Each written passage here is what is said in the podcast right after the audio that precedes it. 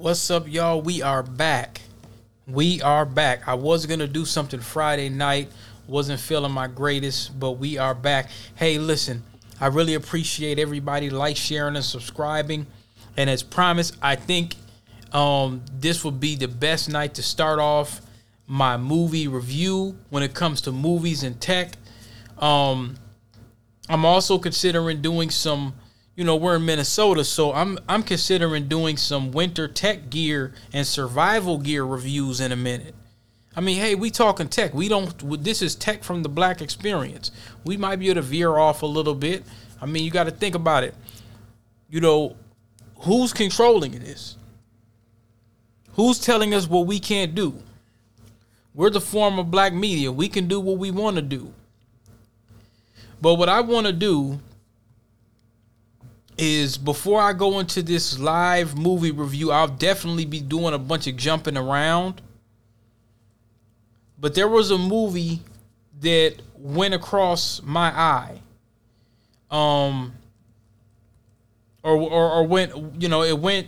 It went over my head, I'll say. I didn't know about this movie until I put it on my Amazon watch list. It has a lot of real deep stuff going on in it. It's called Artificial Intelligence. And it was directed by Steven Spielberg. I wish I would have known this a long time ago. This came out in 2001. I graduated high school in 2001, y'all. It's starring Jude Law. He's a pretty good actor. And the main character is Haley Joel Osment. Now, if y'all remember him, he was in Forrest Gump. He was also in The Sixth Sense. But you're not, when you see him again, you're not really going to know who he is. You know, you're going to have to take a double take because he looks so different. And he probably tried to just keep himself out of the Hollywood eye is what I'm thinking. But yeah, you remember The Sixth Sense with Bruce Willis. So basically, this film came out in June 29, 2001. So, you know, I graduated in high school in 2001. I didn't know anything about it. The score was done by, who did the music? John Williams. Now, as you know, John Williams, a great composer. He's done a lot of classics. I believe he did Jurassic Park. Let me just verify that. I'm pretty sure y'all know how I feel about composing and compositions. I'm a huge fan of Florence B. Price. I like Danny Elfman. Let's see what he did real quick before we go into this review. Well, there we go. He did Star Wars. He did Jaws. Let's see what else he had. And he's been out for a minute. This dude, this is an old school cat. He's been out for some years because he did something in '69.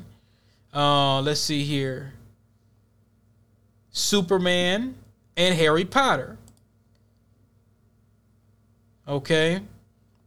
So I'm just going to go. This stuff goes way, way back. But yeah, he did Jaws, Superman, Empire Strikes Back, Raiders of the Lost Ark, E.T., Return to Jedi. I'm just going to name some other ones that you guys are familiar with. Hook, JFK, Jurassic Park, Schindler's List. Rosewood. Yeah, Rosewood. Now it says here, replaced by Wynton Marsalis. Lost World, Jurassic Park, Amistad, Private Ryan. Artificial Intelligence, of course, Harry Potter, Minority Report, War of the Worlds. That's my joint right there. Munich, Indiana Jones and the Crystal Skull, Lincoln. Let's see here. Yeah, so, you know, that's who did the score. It's a beautiful score. Incredible film. So, basically, you know, I'll give a little quick breakdown. It's going to be some spoilers for you guys, but I'm going to try to skip around as much as I can. Fair use, YouTube, fair use. a little more background about it. They started doing pre-production on the film, or they wanted to develop an adaptation of it back in the 70s. So I'll let y'all read about that. But this has been something that's been going on for a minute. I mean, it really is a really good film. So without further ado, let's go ahead. Fair use, YouTube, fair use. This is for educational purposes. Think in the chainmail of society. We'll skip around. Create here. Create an artificial being has been the dream of man since the birth of science. Not merely the beginning of the modern age, when our forebears astonished the world with the first thinking machines, primitive monsters. Now, at this point in the movie, I'm going to really try to do a lot of jumping around for you guys because I don't want to spoil all of it. I'm already doing enough spoiling. But there's this scientist, I believe when I look back, I think he's the creator. What the movie basically is about is artificial intelligence, and there's a lot of ethics in question. So this is the creator. He's creating a product. He's trying to basically sell the stakeholders, you know, hey, let's do this. Let me sell you on how we could play God. That's their whole thing about that. Play chess. How far we have come. The artificial being is a reality, a perfect simulacrum, articulated in limb, articulate in speech, and not lacking in human response.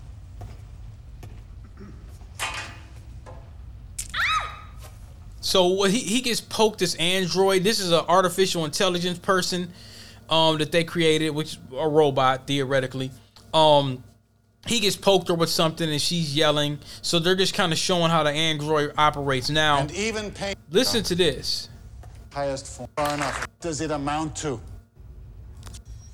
Can enable us to construct a mecca of a qualitatively different order. I propose that we build a robot who can love. Love. But we ship thousands of lover models every month. Of course.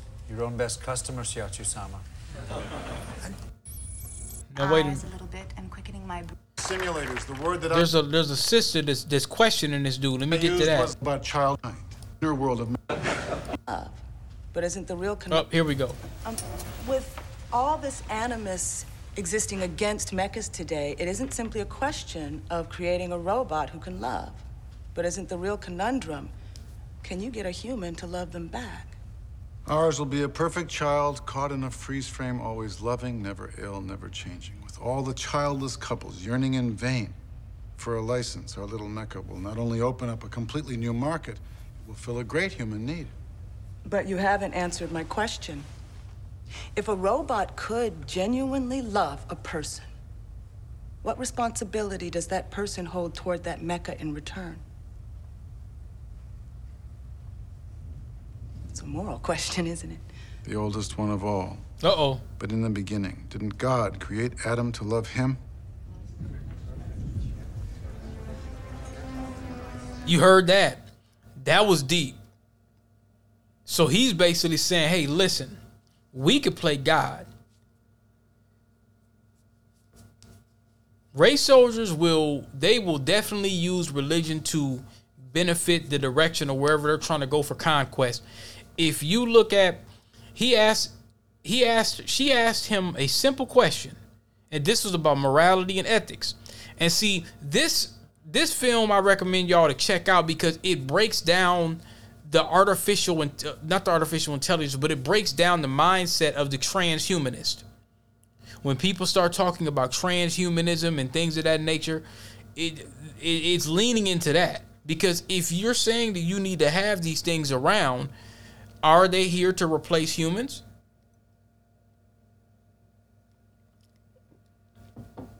You know, I mean, pretty soon, where do we draw the line? You know, where do we draw the line when it comes to, you know, having these things around. If you start having these things around and you have no need for people, you know, what is the value of a human life? And these are questions that you're going to start asking yourself when you look at this. Like I said, this film is 20-something years old. I graduated high school in 2001. You know, I wish I would have been seeing this, because, like I said, I had it in my wish list for, I don't know, maybe a month or so.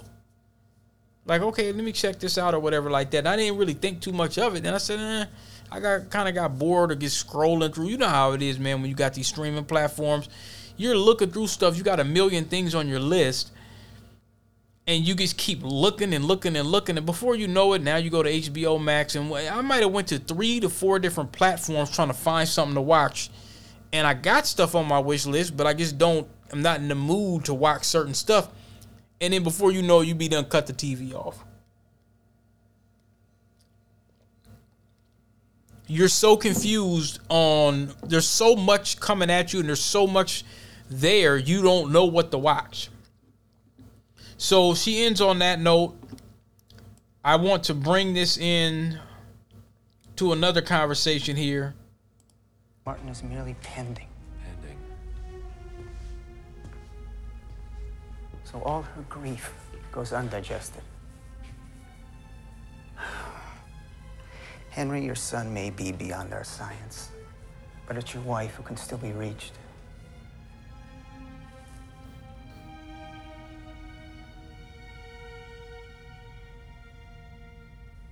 So basically you have, I believe this guy, he was a scientist.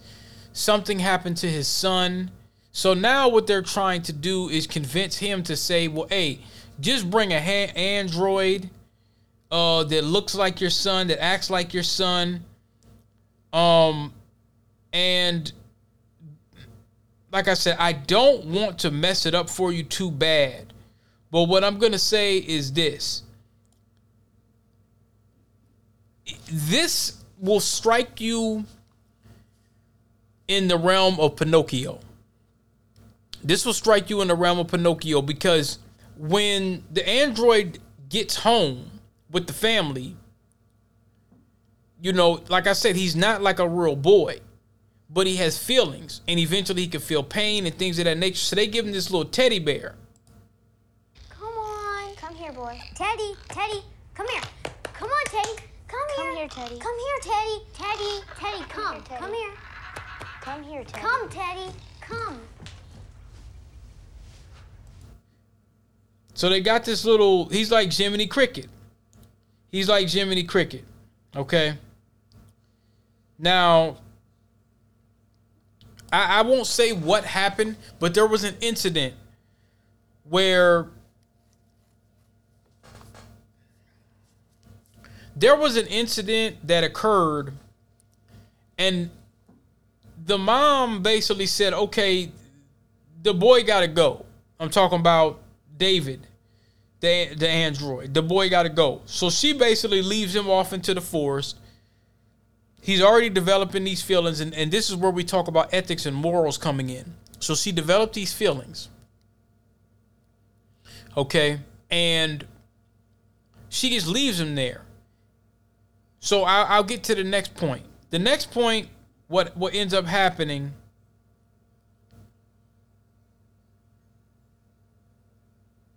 Let me see here. So they get to another point where he ends up in the forest. He sees this graveyard of a bunch of androids is thrown away, and a lot of other androids has probably been thrown away. They're trying to search through parts to fix each other up and things of that nature. And they send in, I don't know, it was like some, not no Jim Crow type stuff, but it was like they were sending in the night catchers on them. So these were free people in the forest, and they sent in these guys on motorcycles to pretty much capture the androids, or the robots, if you will. And then they brought them to a festival. So when you see the brutality of the festival, they were basically trying to trash them and stuff like that. At one point, he gets locked up with this other android or this other robot. they start talking about how to escape. They eventually escaped. I'm not really going to break that all the way down, but there got to a point where David the robot, the kid, he wants to be a real boy. Okay? Eventually what happens, and this is going to be a spoiler, so y'all might want to cut this off right now. If y'all want to see this, I really implore you to see this movie, especially if you got Amazon Prime. Go see this movie. See this movie. It came out in 2001. It is a phenomenal movie.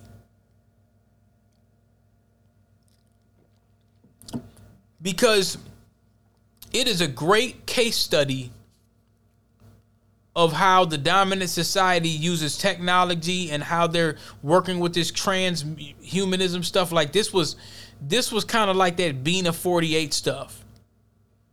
If you guys ever heard about Bina48, it's real weird. We'll talk. I'm gonna talk about that in a minute. It is really strange. We'll talk about that in a minute. And there's another film that I wanted to talk about. Shoot. It was called something. Hold on. Well, we'll get into that in a moment. But if you haven't seen this and you want to see it and you don't want to be surprised, stop right now and then come back into this the 16-minute mark or something. Just come back into this broadcast that I got, and listen after that, because I don't want to ruin it. It's that good of a movie. I don't want to ruin it for you. But if you want to just go ahead and listen to what I'm getting ready to say, I'm still gonna say some things that's not gonna break it down too much, but what I'll say is this, is he hooked up with this guy that he was locked up with. They escaped, and they started doing, I'll say, an investigation. They eventually got to a place in New York. The kid is still set on being a real boy, and he goes into this factory, and he finds out, well, man, I see the person that actually made me. I'm not real. I'm not one of a kind. I'm not state of the art. And you know what happened? He commits like cyber suicide. he commits cyber suicide, man. And what ends up happening is he ends up in the water. His sidekick, the guy that was trying to help him, he jumps into this little submarine and grabs him and saves him and stuff, because that was like their way of, it was an aircraft, but it had amphibious abilities. So it could fly, and it could also fare well, very well, quite well in the water. So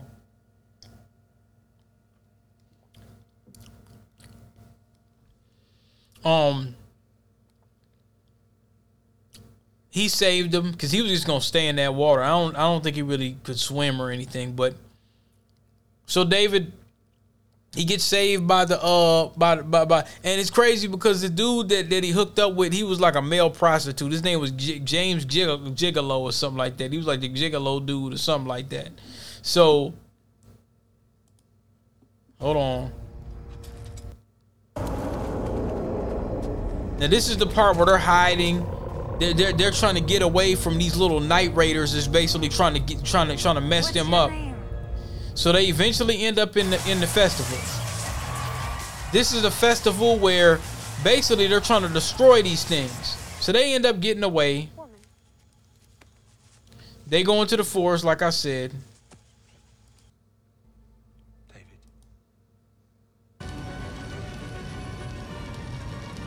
They end up going to the forest. Then they end up going to some other place and they start investigating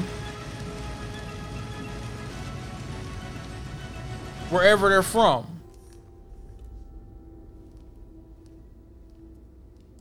Let's be friends.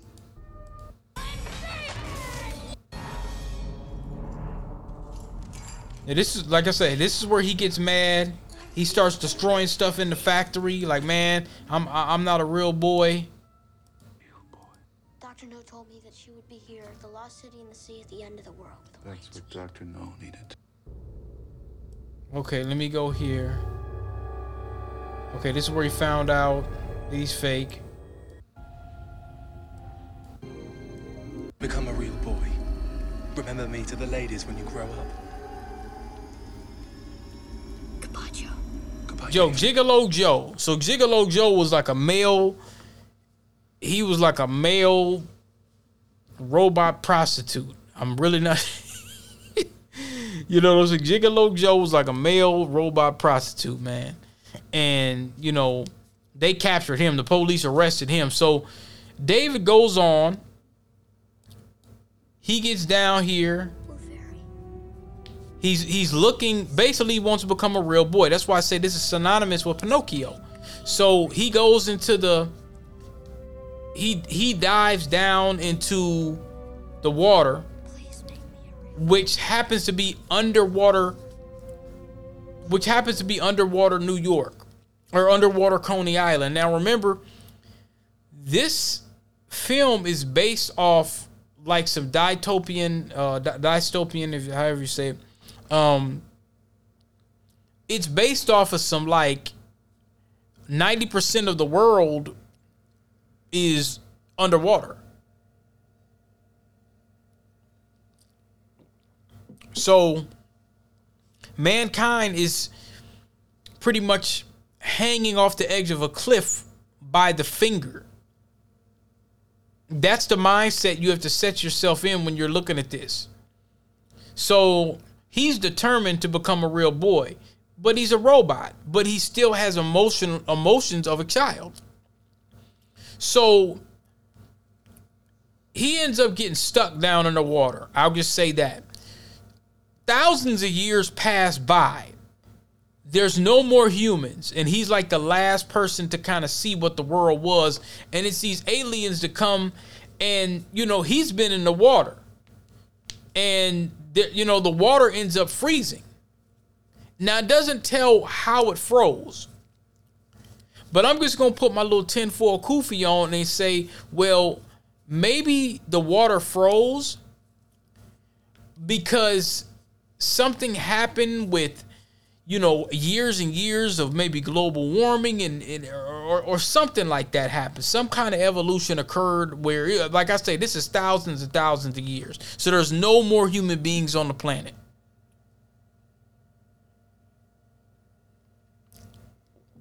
Okay. Then what happens,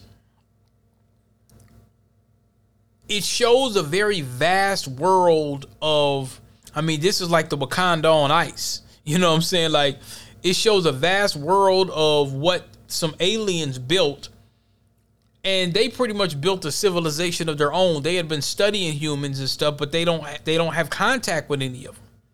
2,000 years later, right? So they thaw him out, get David back working.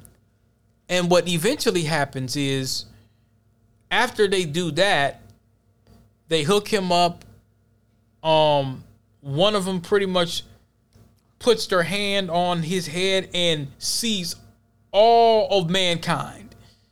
Everything that he registers since he was designed. It shows the wars. It shows babies being, I mean, it pretty much everything that he's seen and that he understood. They kind of look back.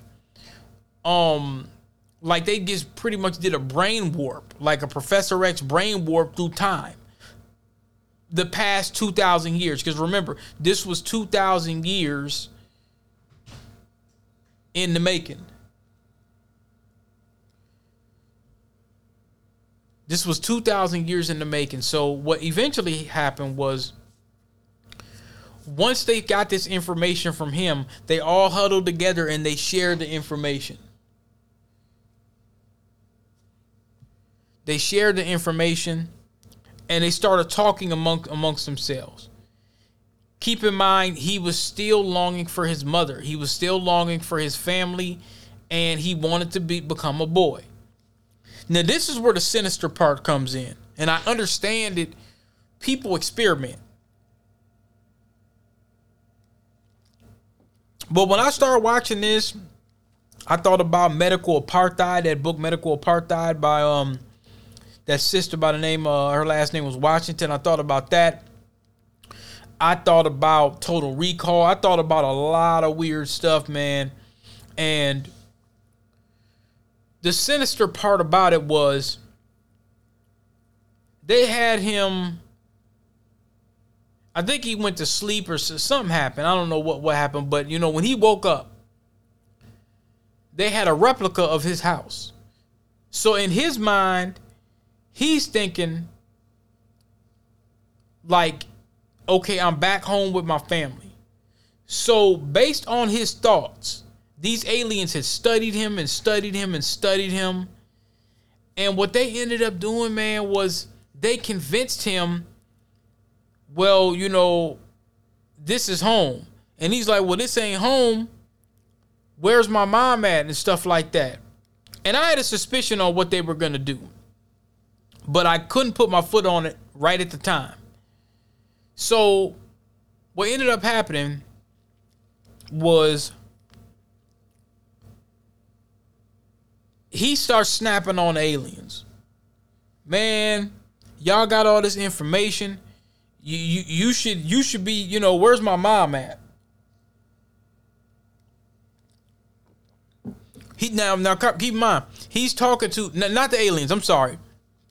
He's talking to this so-called fairy godmother, or this blue fairy that he had been searching for the entire time. As a kid, he's thinking like this thing, like, you know, a lot of kids think like these fake fairies and Santa Claus and all this BS that ain't true. You know, they're thinking like, well, these things might wield some power. They could give me some of the things that I desire. So the blue fairy, they pretty much put like a hologram of a blue fairy because they understand, they know what he's interested in. So all these aliens are sitting. It was really sinister. They're sitting up there. And if you ever played the game Inside, I always talk about that all the time. There's a game called Inside by a UK company called Playdead. Platform game, little 2D platform game, run left, right, duck, jump. You know, you can't really fight. You just got to kind of use tools. And I employ everybody that's into gaming to check out Limbo and also check out Inside. If you're in the game, if you're not in the gaming, don't worry about it. But if you're in the gaming, matter of fact, and you know what, y'all, do me a favor. Like, share, and subscribe to this. Hit the like button. Hit the like button, y'all. Let's get us to 1,000 subscribers up in this piece. Hit the like button.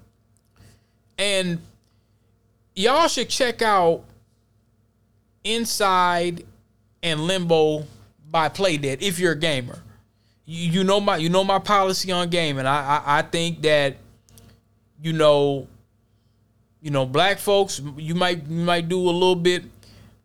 It shouldn't be an 8-hour-a-day kind of thing. Hell no. We got way too much stuff going on to be doing that. That's why my Xbox sits there with dust on it for months and months on end. But we are talking tech. It reminds me of this scene where they're just kind of watching and just studying him. Unbeknownst to him, he doesn't know. So they got a room. They got like one of these observatory rooms, like the police station with the, you know, with the mirror glass. It's like that. They're sitting there watching all of this take place. They conjured up this blue fairy hologram kind of chick, and she's basically just running game on them. So he starts japping out like, man, you know, what's up? You know, where's my parents?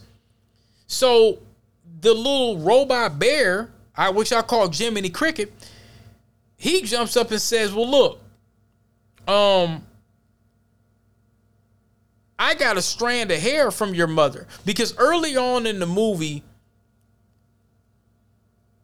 he tries to cut his mom's hair out.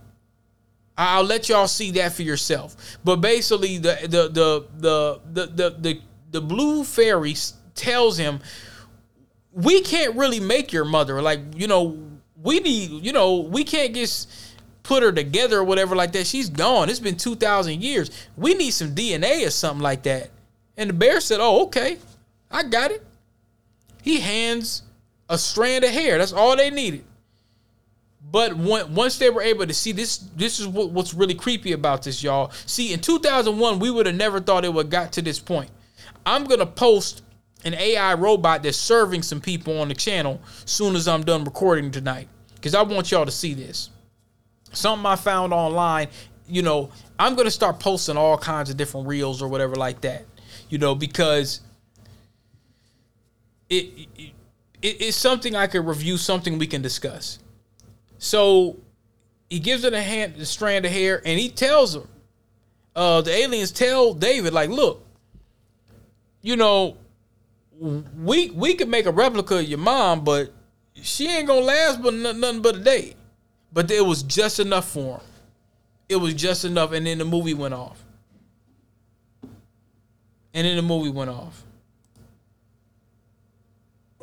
Excellent movie.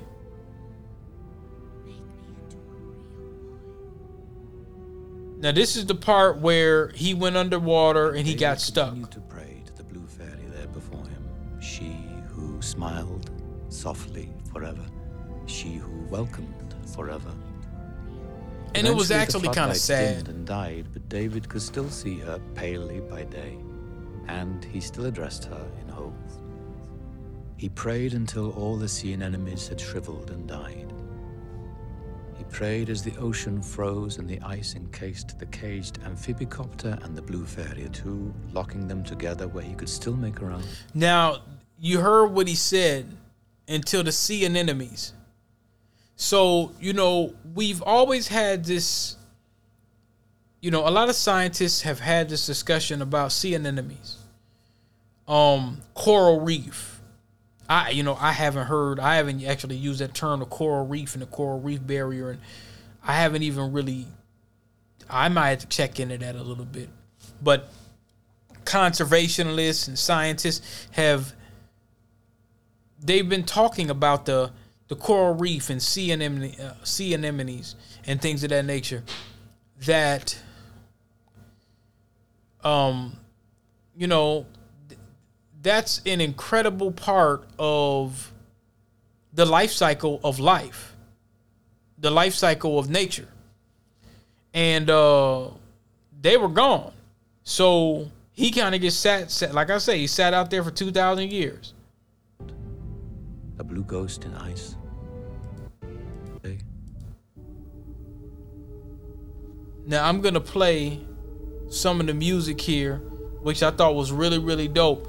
It starts to show. It's a little creepy, just a little bit. And the next day, thus, 2,000 years passed by. 2,000 years. Yeah, this music, it's a little creepy, but it's, I don't know what to call it. It's a great soundscape, I'll tell you that. But you can see the buildings are still standing. But, you know, you have these aliens, and they're just kind of just flying around.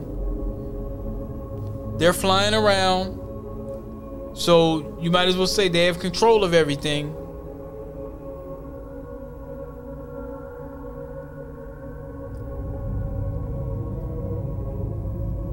And just so you know,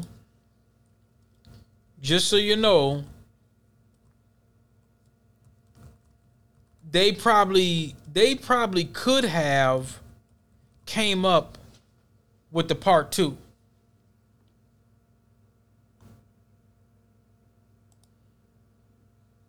But Steven Spielberg ain't doing a Color Purple part two. He's not going to do that.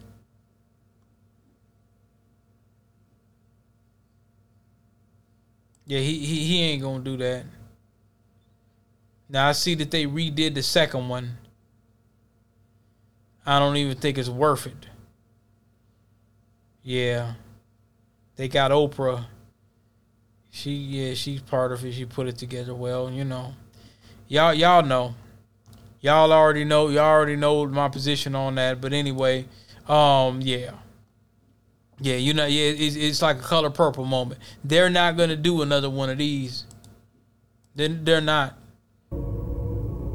It's one of these. It's one of these films. You leave it where it's at. It's a lot to think about. I'm telling you.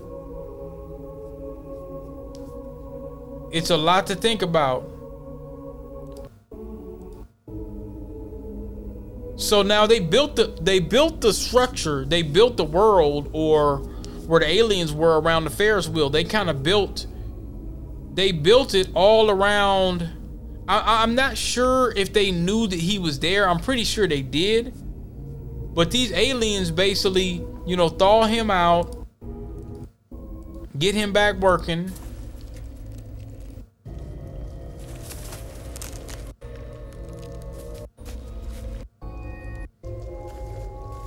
All right, let's see.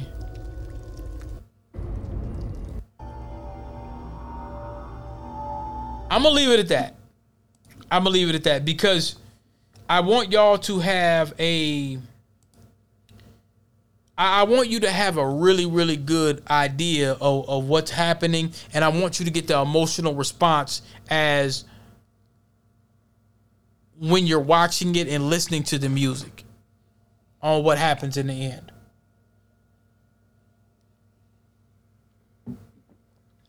Okay. Hopefully y'all are enjoying my story time. I'm going to keep doing more story time on YouTube with videos. I'm probably going to end up getting another camera so I can increase the quality. You know, I want to make sure that I have the best quality for y'all. So I'm probably going to grab another camera to make sure that the quality, you know, but sometimes, like, I mean, the Apple phone, it has some pretty good quality.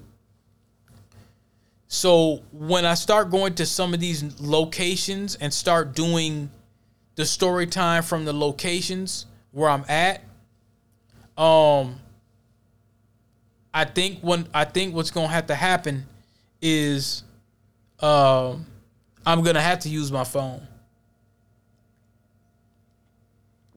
Some of the locations and the places that I want to be and that I want to go to or check out, you know, I may not want to hang around too long.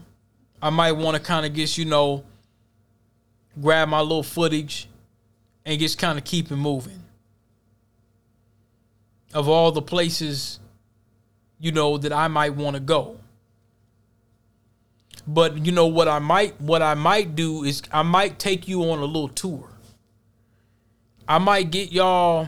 I might fix something on my windshield, and I might, let me know. Hit the like button, share, like, and subscribe. Hit the like button if y'all want me to take y'all on a little IT tech tour on pretty much all of my stories from, like, you know, my stories from my books and, you know, and the chapters in the books and things of that nature on how I got into the tech field and really my story on all the blocks. Do y'all want to see the blocks that I used to kind of circumvent on my way into getting into this game?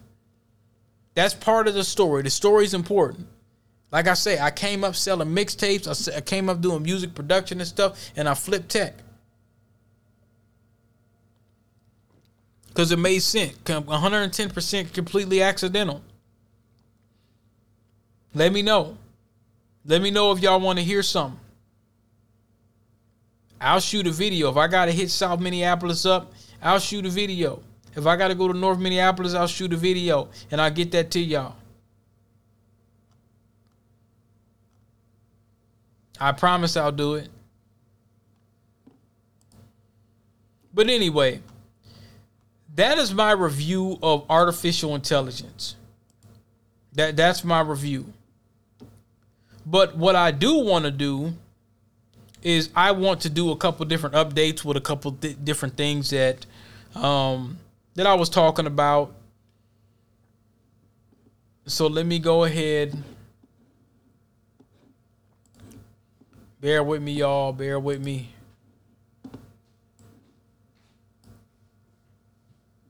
It's been a couple days. Been off for the holidays and stuff. So I gathered a couple different pieces of information that I wanted to talk about in terms of the workplace. So let me break that down for you. All right. So basically, as I told y'all on my process on 2-week notices, we're going to talk about this Bina48 thing in a minute. I got to talk about that. Now, usually what happens, let me tell y'all something. Usually when you put a notice in, you really don't have somebody doing all types of extra stuff before you leave. That's very indicative to the company you may work at, okay? Anytime you're trying to move around and you put a notice in and you have any management and they're dinging you and bothering you about, well, this should have looked like this and this should have looked like that. It's like, you're gone. You're out of there. It's really no point to go into the deep end. Why do we need to go into the Mariana Trench and start looking for atomic particles under a microscope, which of course is not an electron microscope? Why do we got to do that? Why? What is the purpose? Well, let me tell you something. This is an interesting subject you guys probably have not seen in a while.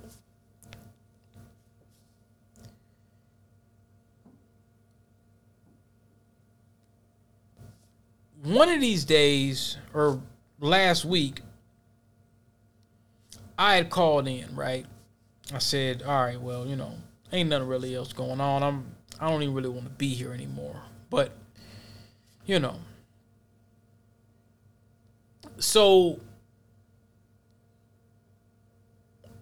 with this instance, I said, all right, you know, my child's sick. You know, he ain't been feeling too well, whatever the case may be. So, I'm going to just take the day off. They say, well, sick time doesn't cover kids, which is outrageous. I've never heard that in my life. This is the first time in over 12 years of working in the tech industry, sick time does not. So that's another indicative thing about this crappy-ass company. But anyway, so they say, well, you got to call up this place and you got to call this other place and they handle this and that and they handle this and that and they handle this and that. It would have been easier if I would have just said, well, I'm sick. And then I just go into, and you know, into the doctor and get the required doctor's note that they may have wanted. You know, but remember what I told y'all. When you open up a case using the Fifth Amendment, when you open up a case with HR and due process, they're really not supposed to be anything retaliatory. But the way that they get around retaliatory actions, is they'll start just making things hard for you maybe on your way out. Or if you plan on staying, then they're definitely going to make things hard for you. So what I did is they said, well, hey, you have to call this number. And another thing that was interesting they did, like I said, usually when you put your notice in, people don't do all this BS. They don't do it. They're not really tripping on what you do in your last week or two. They're not tripping. They're like, okay, you're out. They're not doing all that. So when I called in, they're like, well, you know, we don't cover sick time. And I'm like, how do you not cover sick time if one of your kids is sick or whatever? I'm like, okay, whatever. So call this number up. I called the number up and I took the screenshot and I sent that straight back in that email. That is my response. That is my actual response to this communication. Because what they went and did is they copied the management above them, and then they copied HR for the day off or whatever. And I'm just like, okay, whatever. So now I really ain't gonna be doing too much this coming up week. I'm chilling. I'm not gonna be doing nothing at all because they decide to, you know, want to play with me with all this. And so, yeah, I mean, couple weeks ago, it was a bunch of hoopla about this, that, and the third, and I'm like, I'm out. I don't need to do that. But this was the main point that I wanted to talk about, because I want to be transparent with y'all. You know, I'm in this with y'all. I decided that my last day was going to be on the 7th of November. So management had the nerve to ask me, well, hey, why do you want to, you know, can I ask why?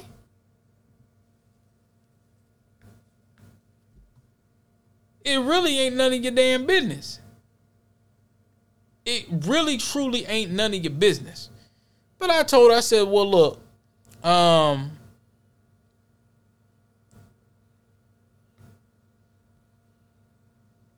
need to start early. The new company is requesting me to start early. There was, at that point, there was no reason whatsoever to even ask me that question, because I sure wouldn't have asked it. If somebody's leaving, they're leaving. I wouldn't have asked that.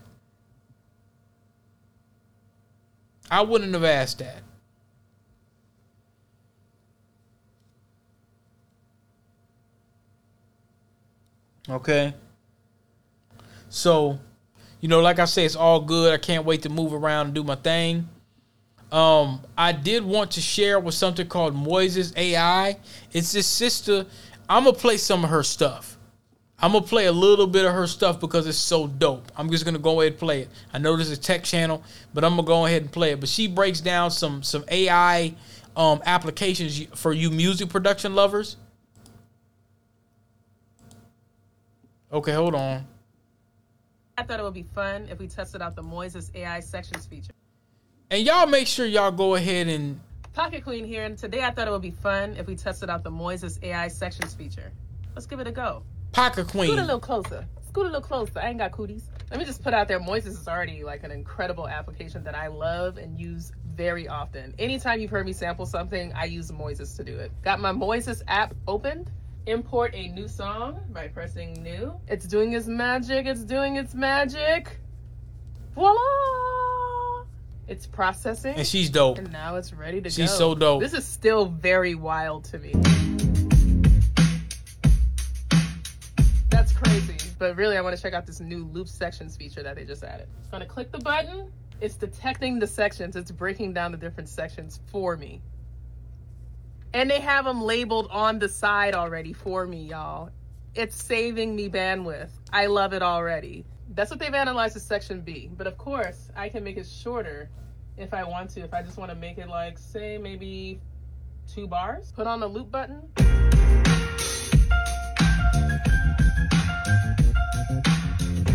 Oh, that's funky. Hey. So if you need to break down that bass part, there you go. If you want to hear exactly what the drums are doing there you go. This is kind of crazy. I'm going to have to sample this. Well, as always, Moises continues to blow my mind. Incredible feature. There's so many different features. For man, that's crazy. The Moises app. I you know what? I might have to check it out my damn self. All of you to check out. I recommend going to Moises. I might check it out, Moises. So the way they spell it is MOISES.AI, Moises AI. Now I want you to see some of this stuff that this sister's doing. How dope she is. This is her here. Oh, I got on it. On that. All right, hold on, wait a minute. There's some of the stuff she does. That's Hunter.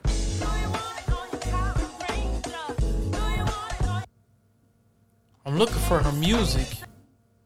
Let me go Pocket Queen. Come on, Pocket Queen. Make sure y'all follow her on the gram. The Pocket Queen. Oh, she flipped this. She killed it. She killed it. Special on my spirit, so I'm allowing you to bear witness. How about that? Now she got this off this Michael Jackson Scream. Now she's breaking down. She's breaking all of it down. Now look, this, I have to. This is IT. This is tech. All right, to finish the beat. Killed it. Ready? Killed it. Oh my goodness.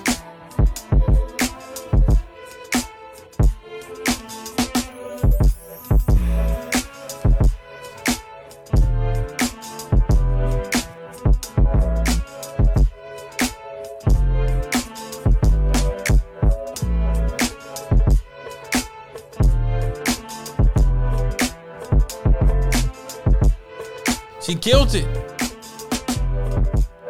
Fliptastic Friday. Let me get another one in for y'all. Oh, this one was crazy. I'm doing something highly special in my spirit, and I'm allowing you to bear witness. The way that she broke down this chic is nuts. It's crazy, man. Killing it. All right, I finished the beat. Ready? PQ.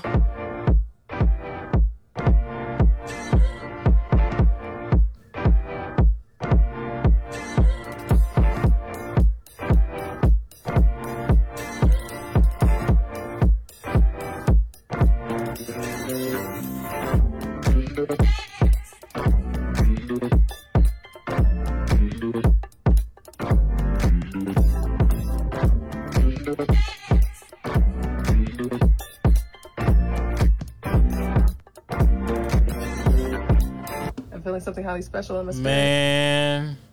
Y'all better go ahead and follow the Pocket Queen. I am not hating at all. Let's do one more. Let's do one more. I feel something highly special on my spirit. Just one more. And I'm allowing you to bear witness. Oh, Isaac Hayes. She had to do the Isaac Hayes. She had fair use, YouTube, fair use. Man. All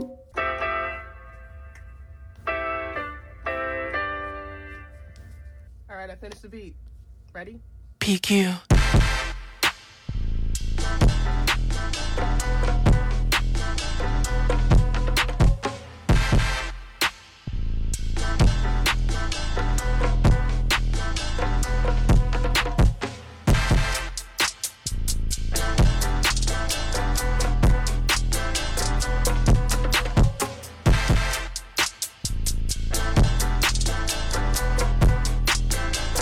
Something highly special on my spirit.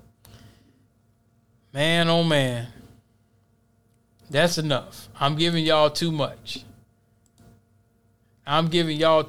Wait till y'all see what I got in store for y'all in these next couple months. But okay, let's go back to that HansonRobotics.com Bina48. Everybody hit the like button and type in Bina 48.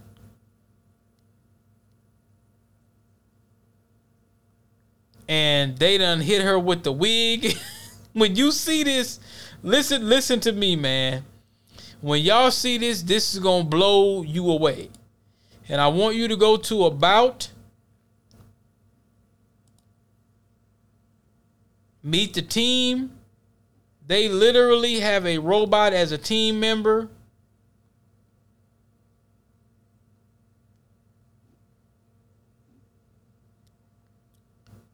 They literally have, when you type in Bina48, it's a robotic face with chatbot functionalities. Now, this is really going to blow you away here. Now, the person that owns this company to put all this together, this is going to mess you up. The dude's name was Martine Rothblatt. Okay. Now, they say she is the founder and the chairman of United Therapeutics. Born to a Jewish family in Chicago, to Rosalie and Hal. She was raised in the suburb of San Diego, California. All right. Now, the spouse is Bina Rothblatt. Now, I want y'all to understand how sinister this transhumanism is. Martine Rothblatt, I just want y'all to understand this. I want y'all to really break this down. This was a dude that married Bina Aspen, a realtor from Compton, California. So this white dude marries his sister from Compton, California in 1982.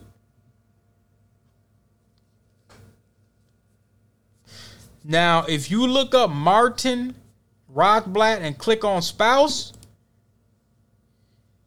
if you go to Concept Intricacies of Being Black and Information Technology, you will understand what I said about Grassroots Bob. You'll understand what I said about Grassroots Bob. Go look into my second book. I thought I was just BSing. I was coming up with a profile and a classification. I didn't really think it was somebody out there to this degree.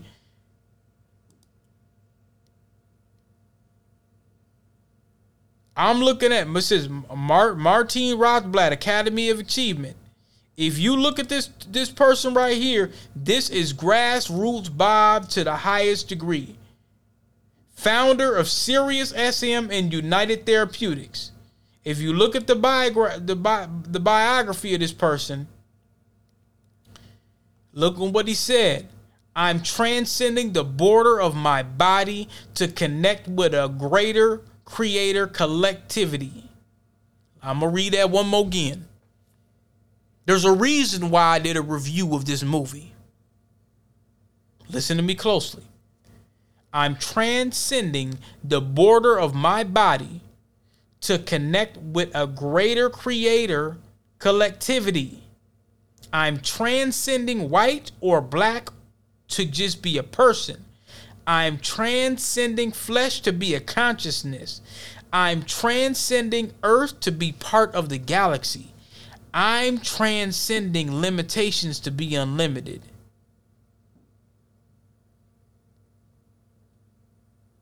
I want y'all to really break this down. If you look at this person, this is at achievement.org. This is a dude. Transhumanism, date of birth, October 10th, 1954. Attorney, author, entrepreneur, inventor, biotechnologist, known today as Martine Rothblatt. Was known for 40 years as Martine Rothblatt. And you could see his parents. Bet they rolled it in their grave. Martine Rothblatt Center was born in 1954 to Rosalie, a speech therapist, and Harold, a dentist. Listen to this. Now, he grew up in San Diego. The secure life of the family was shattered when Martine was 5 years old. The father of the family was injured in a car accident and appeared that he would be paralyzed for life. He closed his dental practice and declared bankruptcy, fearing he would never walk again. He's talking about his dad. His dad was a dentist. His mom was a speech therapist. In experimental surgery at the Mayo Clinic in Minnesota, repaired the damage to the elder Rothblatt's spine. He recovered completely and was able to resume a successful practice. From this experience, Martine Rothblatt drew the lesson that human ingenuity could overcome the most difficult challenges. Now, it says here, as an undergraduate, Rothblatt became a convert to Gerald K. O'Neill's high frontier plan for space colonization. He was later retained by O'Neill to handle business and regulatory matters for his newly invented satellite navigation system known as the GeoStar. After founding Sirius Satellite in 1990 and struggling to fund her vision, Rothblatt learned the value of patents with U.S. patent number 6,105,060, system for providing global portable internet using low Earth orbit satellite and satellite direct radio broadcast system issued in 2000. Look at this. This will blow you away. A gifted student who loved music and astronomy, the younger Rothblatt enrolled at the University of California, UCLA, but grew restless and left after sophomore year to travel and explore the world. Traveling from Europe to the Middle East to East Africa, Rothblatt arrived in the summer of '74 on the island nation of Seychelles in the Indian Ocean, home to a NASA satellite tracking station. Now you're looking at these pictures. Martine Rothblatt married Bina Aspen in 1982.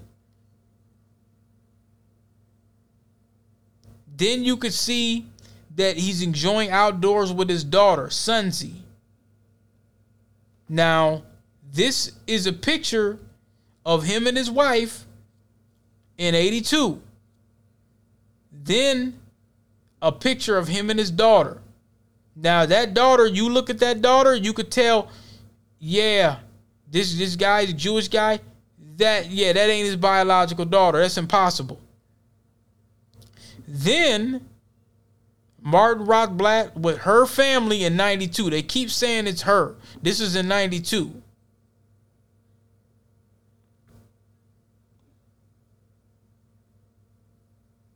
This is in 92.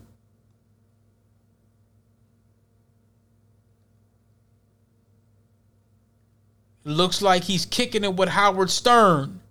Interesting. In 2006, he is produced and hosted the Howard Stern Show, which is a known race soldier. Very interesting, ain't it? Exclusively for the satellite radio company. I want y'all to follow my grassroots Bob concept. I want y'all to really break that down.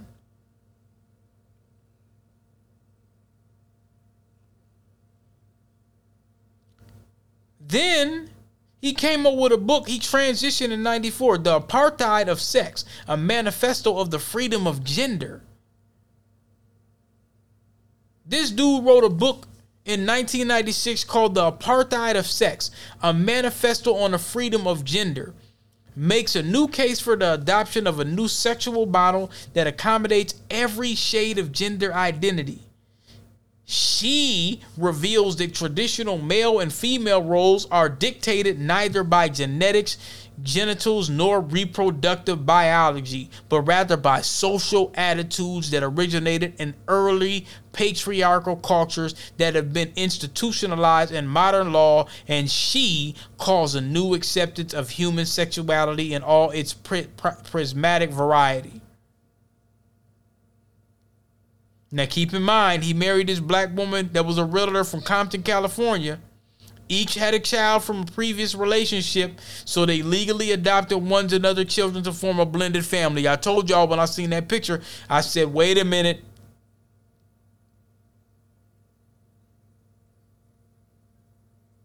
And listen, and what's crazy is when you look at these pictures,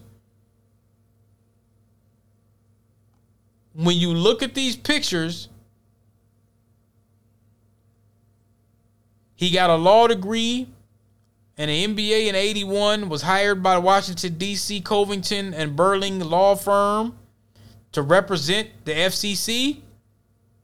And within 1 year, now this is 81, he got hired as an attorney. In 1 year, he married Bina Aspen. So when you wonder what Bina48, that's based off his wife. And this dude is now a woman, supposedly.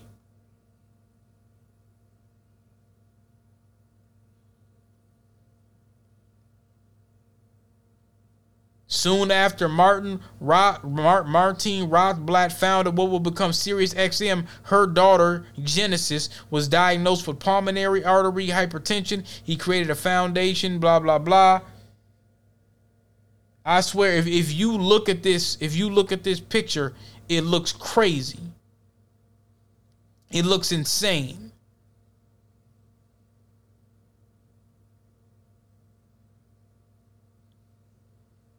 Martine Rothblatt earned $38 million in 2013, making her the nation's highest paid female executive.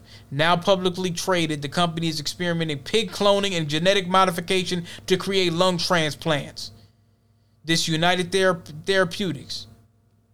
That's what this guy founded.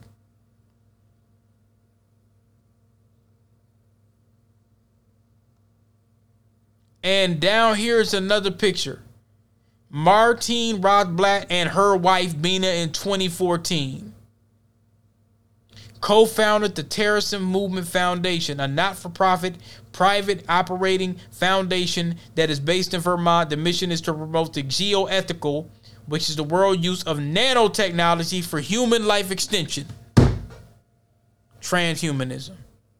The foundation conducts educational programs and supports scientific research and development in the area of cryogenics, Total Recall, demolition. Ain't this that Total Recall, that Demolition Man, Wesley Snipes, Sylvester Stallone type stuff? Cryogenics, biotechnology, and cyber consciousness. What the hell does cyber consciousness mean?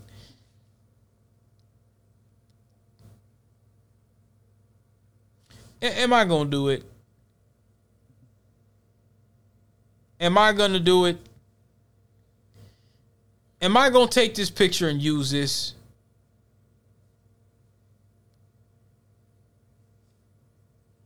Yeah, and this crooked wig. Am I going to do it? Bina48, named and modeled after Bina Aspen, a humanoid robot consisting of a bust-like head and shoulders mounted on a frame. So, like I said, when I seen Bina48, and when I seen this dude, when I seen this guy, this told me everything I needed to know. This is Grassroots Bob. Oh, yeah, yeah. Of course it was going into that. Of course it was going into that. Oh, I gotta read this. I have to read this part. In her book, 1997, Unzipped Genes explored the legal, ethical, and political issues arising from the sequencing of the human genome. She led the International Bar Association's project to draft a universal declaration on the human genome and human rights for the UN, officially adopted by the United Nations General Assembly in 1998. Then they awarded her a PhD in medical ethics in 2001. Wow. The dissertation was published in 2003 as Your Life or Mine, How Geoethics Can Resolve the Conflict Between Private and Public Interest in Xenotransplantation. What the hell is that? Xenotransplantation? Rothblatt's interests continue to grow beyond law, technology, and medicine into ever larger questions. Oh, here we go. In 2004, Rothblatt launched the Terrorism Movement, a transhumanist school of thought exploring the prospect of technological immortality via mind uploading and geoethical nanotechnology. She elaborated on these ideas in her book From Transgender to Transhuman, a manifesto on the freedom of form and an artificial intelligence in Virtually Human 2014. Man, this is so sinisterly and eerily. When I was breaking down the glossary about Grassroots Bob, I had no idea. And I did mention Bina48 in the book. But I had no idea. It got the plot thickens. Oh, the plot thickens, man. The plot thickens. United Therapeutics prospered, and by 2013, Dr. Rothblatt was reported to be the highest paid female and CEO in America based on the value of the stock options in her compensation package. As I say, the wealthy people, they're not based off of, oh, well, this is cars and stuff. No, their wealth is stock and assets and gold and real estate, all of that.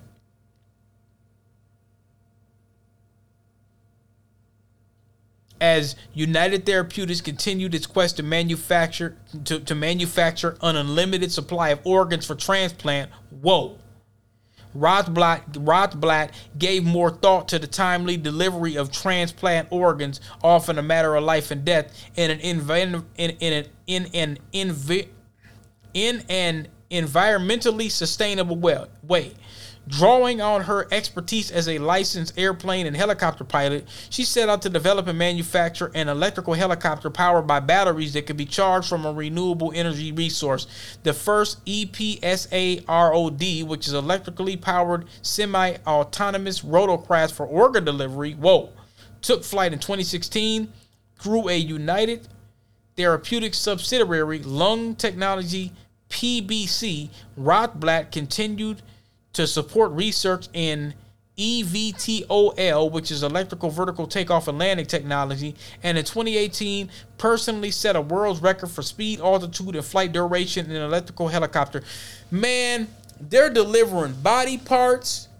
They promoting transhumanism, cyber immortality. Man, I'm telling you. In Silver Spring, Maryland, he opened up a headquarters for United Therapeutics. In the world's largest site for net zero carbon neutral office building, heated and cooled entirely by on-site sustainable energy, it equipped with 1 million watts of solar power, 52 geothermal wells, and a subterranean labyrinth to store excess energy. Electrochromic glass windows and partitions brighten and darken to control light and heat while giving the occupants a graphic demonstration of the building's net energy use. Listen to this. Martine Rothblatt regularly discusses her thoughts on the coming age of cyber consciousness and techno immortality in her blog, Mind Files, Mindware, and Mind Clones. Collaborating with Hanson Robotics, Rothblatt has created a human robot modeled on her partner Bina. On her partner, didn't even bother to say wife. Goes to show who this Negro is from Compton. It says a lot. Anyway, programmed to reflect Bina's memories, feelings, beliefs, called Bina48 one of humanity's first cybernetic companions, can sit for interviews and has completed a college-level philosophy course. Rothblatt has also created a website, lifenaut.com, as a place where others can upload their thoughts to create cybernetic doubles of themselves. Cited as one of Business Insider's most powerful LGBTQ people in tech in 2018. Man.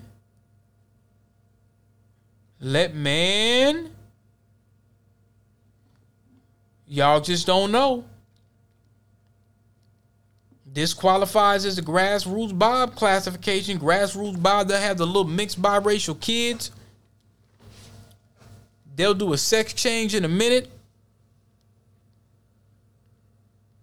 and start talking about cyber consciousness, cyber immortality. Jeez. Ay. I went into the deep end. Y'all wasn't expecting all of this. Man.